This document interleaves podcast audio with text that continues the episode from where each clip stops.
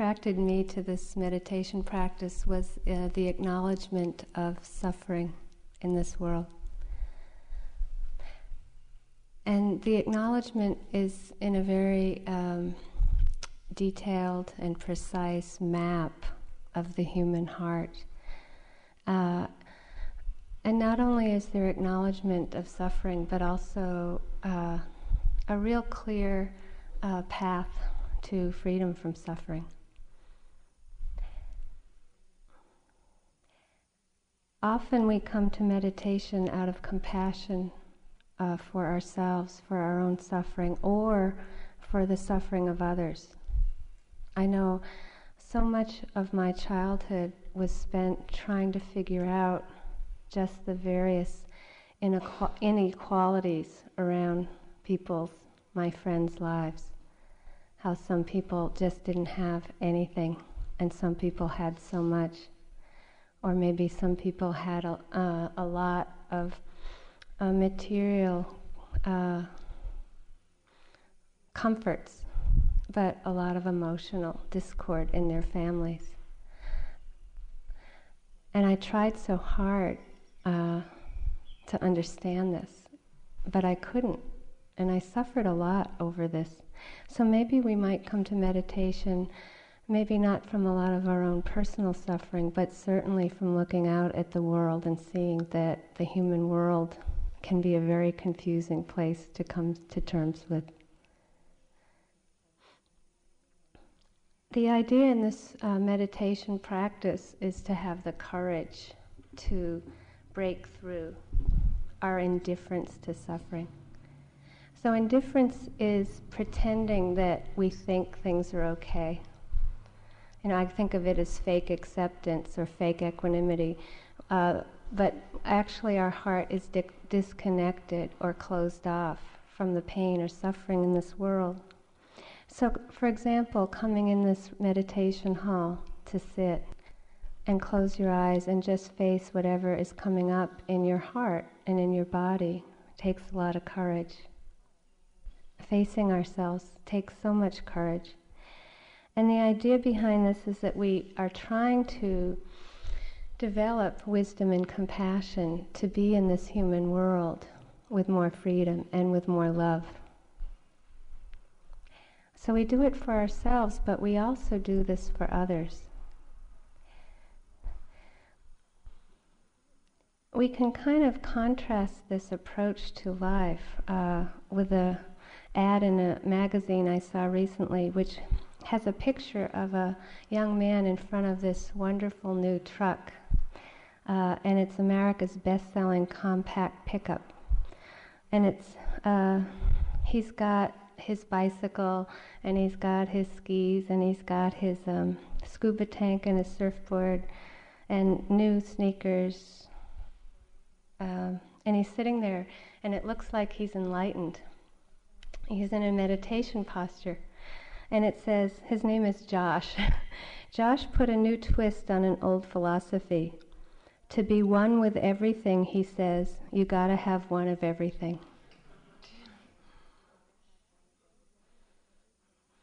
That that your generation is facing. You're, you know, we didn't face that spirituality was becoming so mainstream that it was in all the ads, you know. And it's what is that? Is that enlightenment? They're selling cars with enlightenment? Or is it attachment?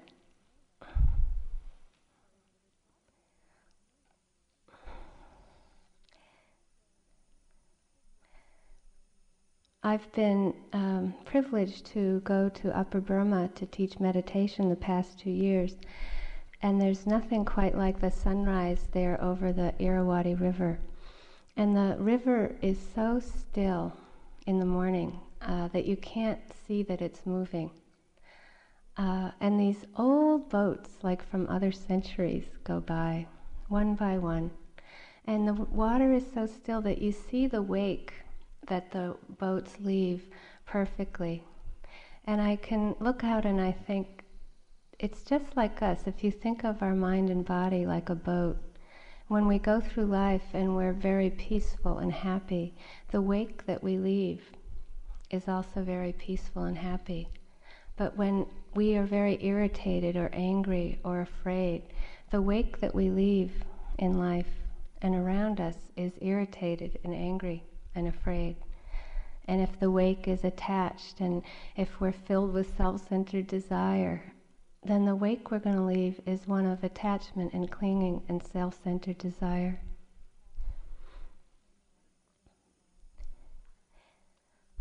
If we're asleep, the wake we leave is one of delusion. We're not paying attention. What kind of a wake do we want to leave? Each moment, each day. And then if we if we really are in touch with our intention to maybe want to be more understanding or wanting to be more kind, then how is it that it's so hard? It's really hard to be in this human world and to be peaceful and happy.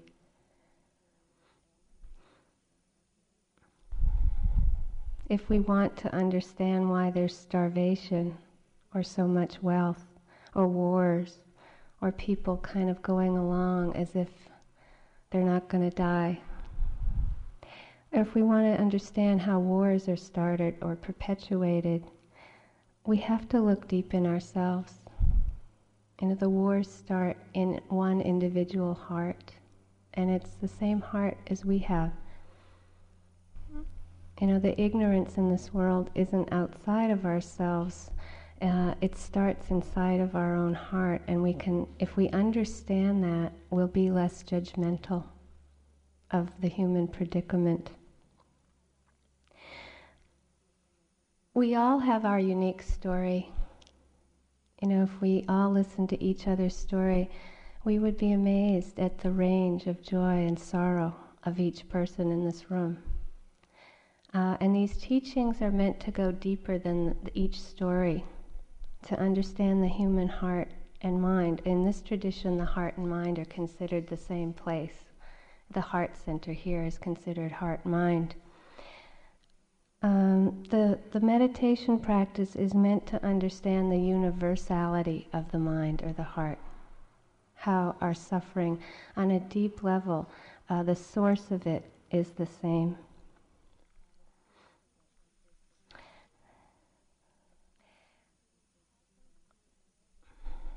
So, if we happen to find ourselves born here as a human being, which we all have have managed to do, mysteriously or not. Uh, we have six sense doors. That's universal. And you might think of the mind as an organ, or the heart as an organ. So the eye, you know, sees, the ear hears, and the mind thinks. So when we come to meditate, uh, we sometimes think we have to get rid of thinking, but that would be like trying to cut our ear off to be liberated. Do we think of cutting our ear off or trying to get rid of sounds to be liberated? Do we try to get rid of uh, sights to be liberated? Do we try to get rid of touch to be liberated? Do we try to get rid of thoughts to be liberated? So these teachings are deep in that we're not trying to get rid of anything to be liberated. We're trying to face the human predicament and learn to be free within it. Or freedom can't be freedom. Freedom can't be getting rid of anything or getting anything. When we look closely at the human world and the human heart and mind, each moment of consciousness is a, is a world of change. There's a stream of change of pleasant, unpleasant, neutral, pleasant, unpleasant, neutral, and we don't have much control of it over this. So we can kind of rearrange the furniture, but basically it's a given that there's this world of change. Uh, and if that's all you came to understand in an hour of sitting, it would be a lot. Now, we're not talking about, oh, we noticed that summer just happened and that maybe a few seconds ago it was winter. Uh, this is a, a, a kind of understanding change on a momentary level, of seeing how insecure and vulnerable the heart and body really is. When you take away all our distractions, all our props, we're all the same on a deep level. And we're all spiritual. We're spiritual at two years old, at 10 years old, at 20, at 50. We don't start being spiritual at 15 or 10 or 30. The meditation practice is, is helping us to see that experience itself is unreliable and that what we tend to do as, as humans, and we need to have a lot of compassion for ourselves, because what we tend to do is, is just be aware of the surface of things, and we try to get happiness out of experience. Because we don't look closely enough, we don't really get that experience is unreliable. So we keep trying to get secure and trying to get happy with something that can't do it, actually, for us. And so most humans go through life uh, being somewhat miserable at the least and suffering a lot because there's this reaction to change. And they don't even understand why they're suffering. And this is our tragedy as human beings. Um, if you are around someone who's very enlightened, they're usually very light, not heavy you know because they don't they don't take this world to be so solid and real and so um, personal. They see through each being's story and get to the heart of the problem. So this meditation practice is really about the courage to be able to be here with the intention to understand rather than to judge and you can see how easy it is to judge. I mean, I can just look out now and say, well, that's a nice blue t shirt. Oh, I don't know if I like the color yellow. Oh, you know, oh, look at that person's hair. You know, we're judging, judging, judging, judging, judging. And we hear people's stories and we judge. And it takes, again, a lot of courage to, to try to find that deeper place, which is mindfulness. Mindfulness is the intention to understand rather than to judge. It's a non judgmental attention. And it's the only time when we can really explore. Spirituality ultimately is being able to ask the questions rather than to have the answers. If you can, I'll take, we take questions later. Uh, it's really important to see that I can give a talk, but your wisdom is going to come from your practice. And anything that you get from your experiential meditation practice, no one can take away from you. Thoughts, you know, about the world are very different than uh, insight that comes through putting yourself through this process.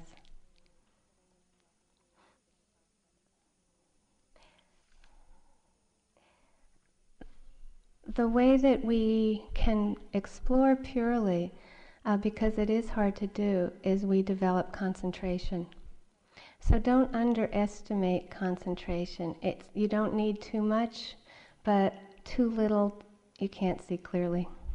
Uh, so we teach different ways to try to anchor the attention, and the reason for that is because the human mind, and this is universal, tends to be lost in thinking. Somehow we've developed this extraordinary gift to think and think and think and think and think. you know, we're just incredible thinking machines. Uh, I tend to think of my thought process as a radio that's on all the time. And unfortunately, the stations are not usually what I want to be happening. You know, and you can tell when you sit down to practice, you try to change the station, but the same stations just keep repeating and repeating and repeating. The anchoring of the attention is really just to get um, some hope of getting out of being lost in thinking, out of being so scattered and disturbed. Uh, so thoughts are happening so quickly that it's hard to see them clearly. Uh, sounds are happening very clearly, but that's usually the first thing we can learn to be mindful of. They're happening slow enough, really, so that if we can take the time to be quiet, we can start learning to be mindful of sound. And then if you learn to be mindful of sound, you can usually start being mindful of the breath. But if you ask yourself, well, why is this so difficult? Actually, physical sensations are moving very quickly. And our attention is usually so gross. Really, our attention is so gross and the breath is so refined. And actually, life really is so refined, it's moving so quickly, uh, that it takes some time to learn how to see a breath c- clearly. So we can't explore if we're not still enough or quiet enough to pick up a sound. Because this isn't an idea about the past. We're not learning to have insight about life from 10 seconds ago or two seconds ago. We're learning it from that sound now. And look, it's almost gone. Or we're learning it from that sadness that happened now. Or that thought, that body pain. Not the one in the future, not the one in the past. It's experiential wisdom happening from the present moment. So please really try to have patience with that process of just beginning again. Your mind will wander thousands and thousands of times. That's just what it does. And I really try to treat my thoughts like a background radio.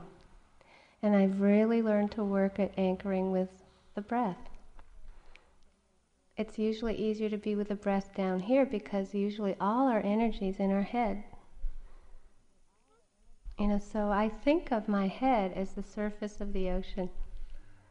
And I think of my breath down here as the anchor.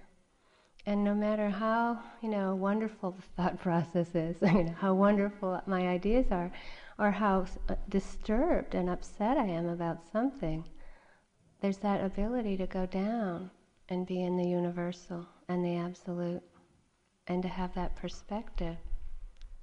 That's freedom.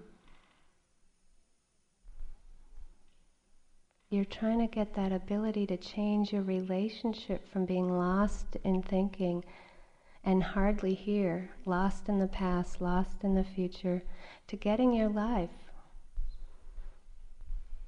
You know, it It's like if I could just say one thing try to get your life.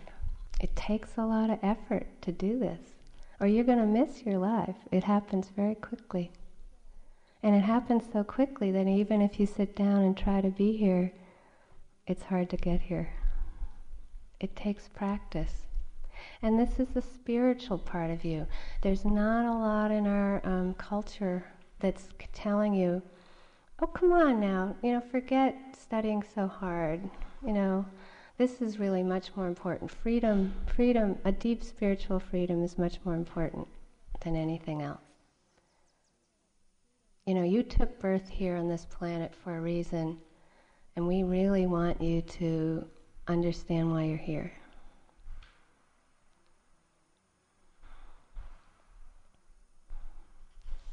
So you have your spiritual instructions. But has anybody been helping you know what they are?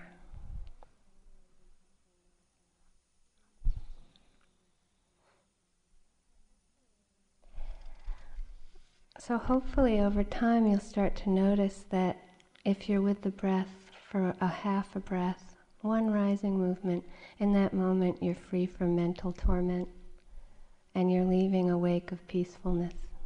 Or if you're with one step and you know, walking meditation, you might think, well, what is this? But you walk a lot in your life. And if you learn how to not be so lost in the past and future and to take one step here, you'll be able to do that at home and at school or at college. It's leaving a trail of peace versus reactiveness. Do you want to leave a trail of suffering or do you want to leave a trail of peace?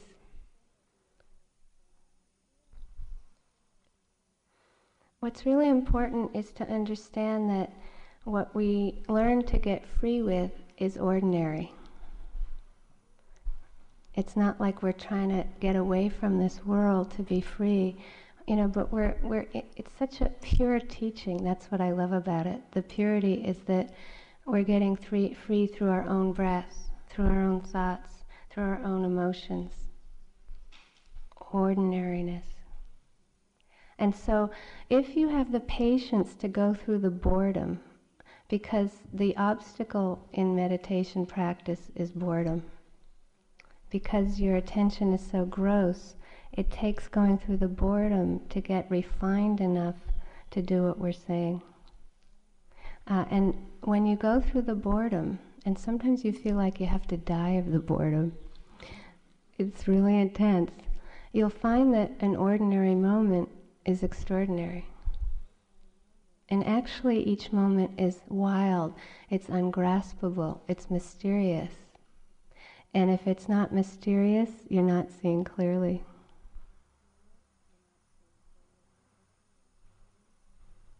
So it's funny, isn't it, that we would have the same sound or smell or taste or emotion or thought that would seem so boring and so ordinary, and yet with a certain kind of quality of awareness that we're trying to develop, it actually becomes ultimately unknown, ungraspable, mysterious.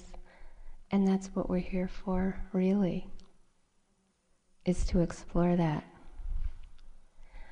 So the meditation has two parts. There's the concentration, which is really just coming back.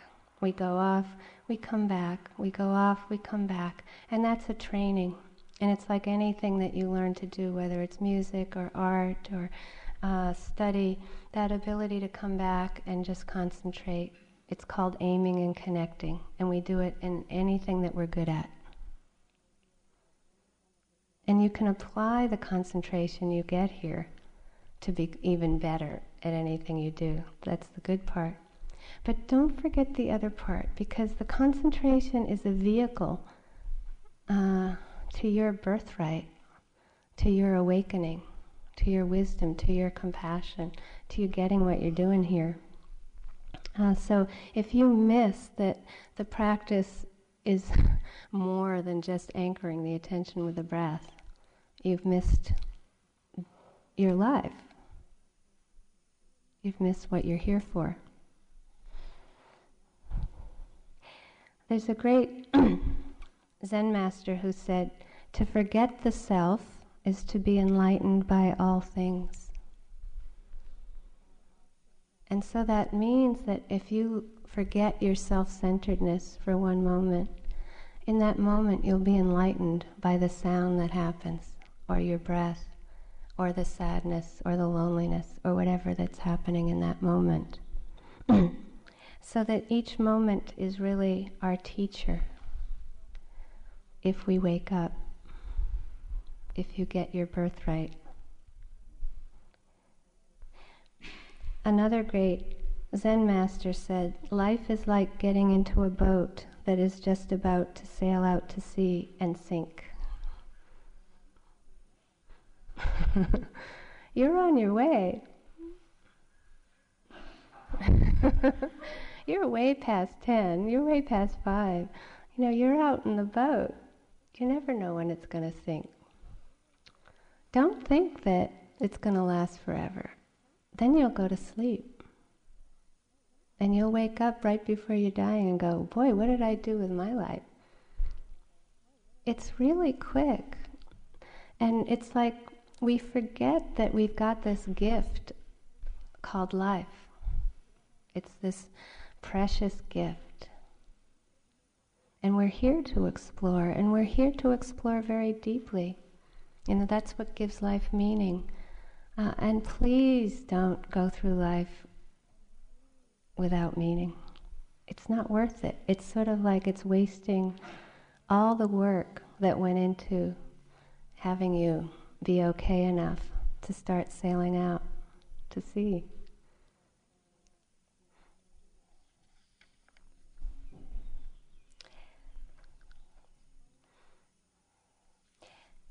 One of the things that I try to do every day is get in touch with my intention for being here. And it might sound very simple. I sometimes get very busy, as I know you all do. And sometimes it's hard for me to find a half an hour and 45 minutes to sit every day, although, of course, we would encourage you to do that in your daily life. Uh, but sometimes I don't have that time. But I know if I just take a few seconds to get in touch with that wish to try to understand what I'm doing here rather than to judge, uh, it makes a difference. Um, so, say for example, one time I had that experience where I was really busy for a few days. Um, and I don't usually, I'm a very impatient driver. Uh, and I had so many things to do that day and a long list. and I went um, to the post office, and I was actually, I had just left a meditation retreat uh, teaching, but I had to rush out to this post office. And I was trying to get a parking place. And this guy um, cut me off and grabbed the parking place that I had um, deserved. It was, it was my chance. I was there first. Uh, and my first reaction was to pin him into the, the parking lot. Like I was so angry and I just like moved over and I like got in his way and I didn't want him, you know, he was out, out of the car. You know, I was like wanting to pin him into the parking lot. You know, I was so angry. Uh, and it was like just that moment of remembering that intention, you know, to try to understand rather than the judge, stop me from doing something really unskillful that I would have regretted. uh, you know, so maybe you don't get that angry. I'm the type of person who's very impatient, and my first reaction is to be really angry. And so, if I don't have that training, that deep intention to go, no, I don't need to cause more suffering the impatience itself is so painful. Um, so maybe you don't understand the relationship always between coming in this hall and maybe sitting here through some physical pain or emotional pain or mental pain and being able to go out in the world and be kinder.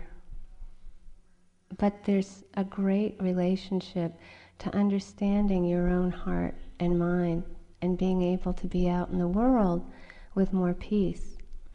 It's like um, you're going through Kosovo, for example. You know, it's like that is one of, for in your hearts, one of the first major wars, although there have been others you've lived through. Um, I've lived through many more. And it, it's so painful if, we're, if our heart is open. And what I'm saying is that it's so easy to look outside ourselves and judge that and say, oh, isn't that terrible? How could people do that? But actually, if you listen to each of our minds on a loudspeaker in this hall, say each of us volunteered for one sitting to have our mind broadcast live.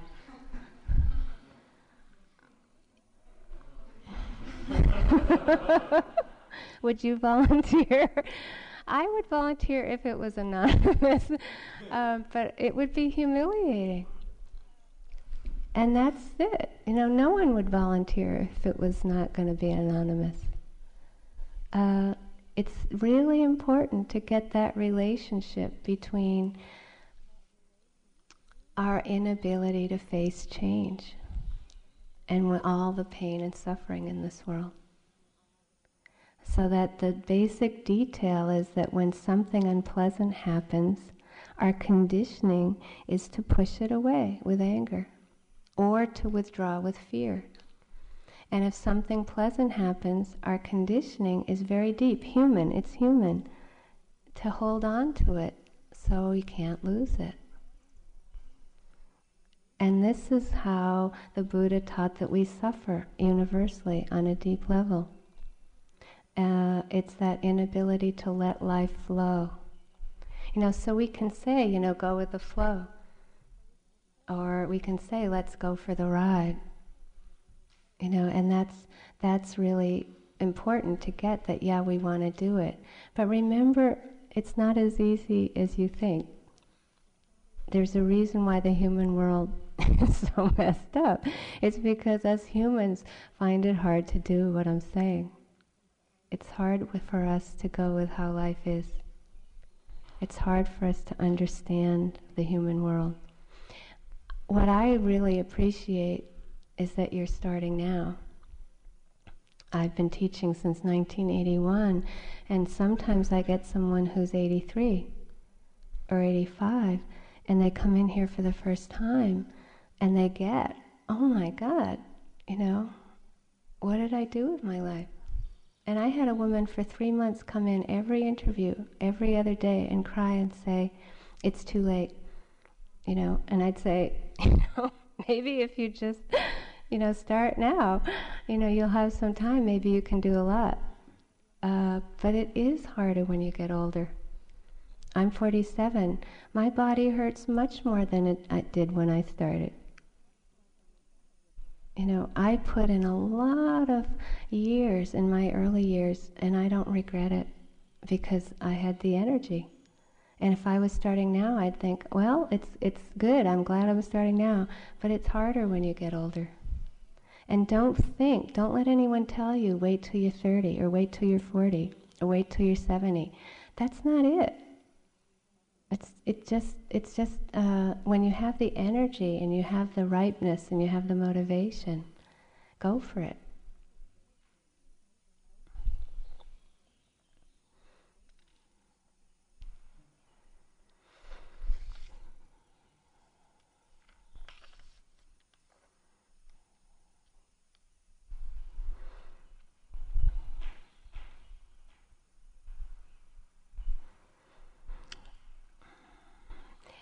It might sound from what I'm saying that if the reacting mind does come up, like fear or anger or attachment or lust or whatever, that something's wrong with that. And please try not to make that value judgment or the mistake. It's like that's our conditioned response moment to moment to change. And so the idea is not to try to judge that or get rid of it as much as to start to try to be mindful of it and to understand it. You know, so in the next few days, the instructions will start moving from being mindful of sound, body, breath, to more thought, emotion, and reactions.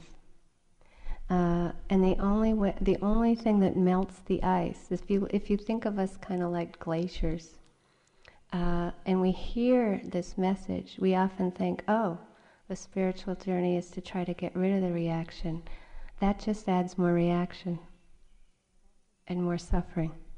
And so it's like an Aikido move. You learn to uh, see the reaction like, oh, I'm going to pin that guy into the parking lot and go, oh, maybe not. maybe I can try being mindful of that anger and not have to be a victim of it. You know, so we don't have to say, oh, I'm such a stupid jerk, I shouldn't be having this reaction, and I'm a no good, lousy person, I hate myself. Does that help? Not usually. That's just more hatred. Um, so try to have that sense with this that you can start to be liberated, you can be free, and that it just takes that courage to be willing to face how we really are not some idea about how we are. You know, it's like we're facing life as it really is, not how we want it to be. And they're miles apart. I had all these ideas about how I thought humans should be and how the world should be. And I suffered so much over them. And gradually I started to learn to accept how things are, to accept how I am, but also to start to be mindful of it so I'm not a victim of it anymore. So you don't have to be a victim of your own mind. And that's the, that's the teachings that are so liberating. But it does take a lot of passion and ardency to be free. It's worth it.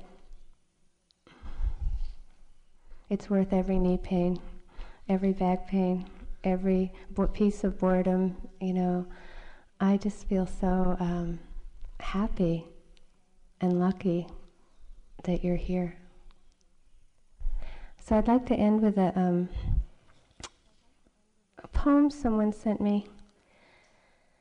When I was young, um, there was a lot of suffering in my family, and uh, there was a neighbor who kind of it seemed simple what she would do, but she used to just invite me over sometimes uh, for cookies. And she would have a conversation with me.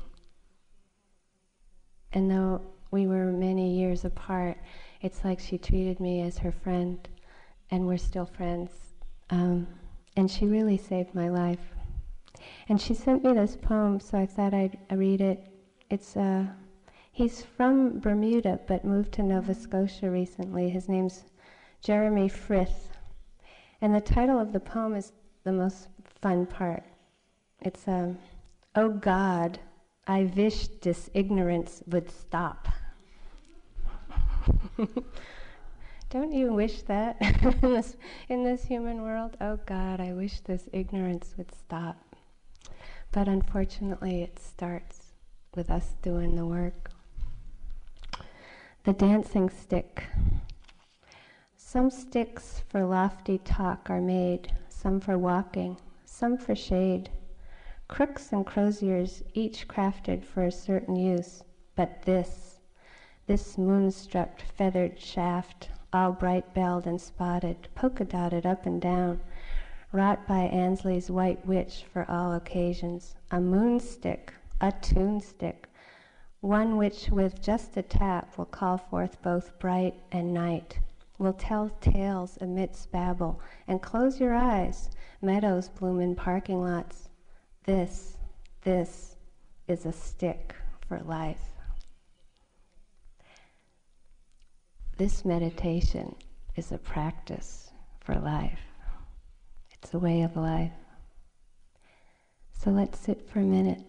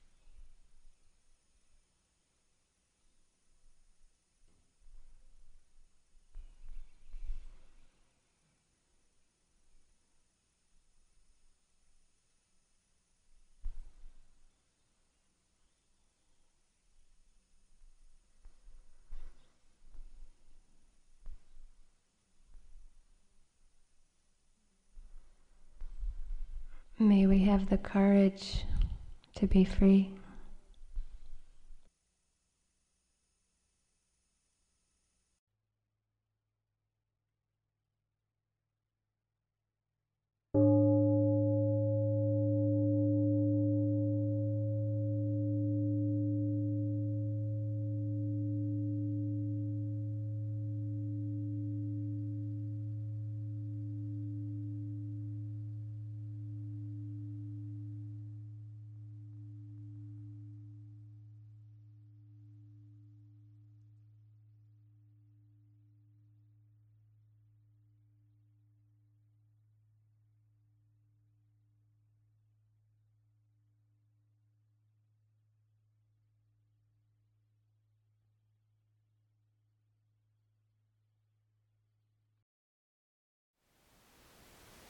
Thank you for listening. To learn how you can support the teachers and Dharma Seed, please visit dharmaseed.org slash donate.